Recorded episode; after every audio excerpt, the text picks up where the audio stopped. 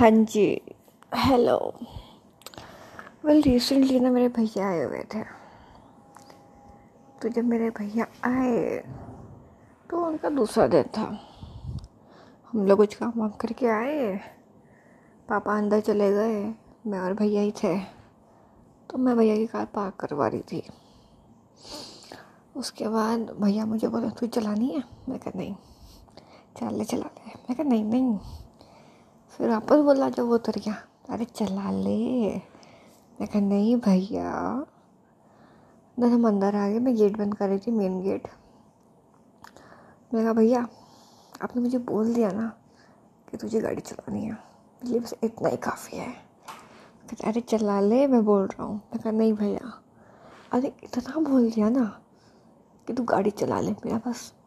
इतने में दिल खुश हो गया। बस अब मुझे मज़ा आ गया।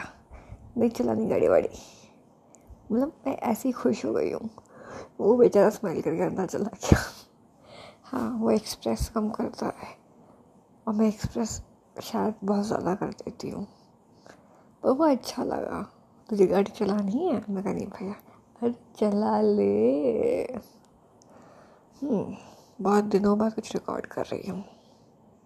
बहुत ज़्यादा टाइम हो गया है। शायद पंद्रह बीस दिन हो गए हैं। भैया आए हुए थे, फिर बिज़ी हो गई, फिर तबीयत ख़राब हुई।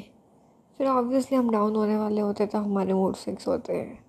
तो मेरा मूड स्विंग्स वाला पीरियड चालू है। बस वही है। चलो टाटा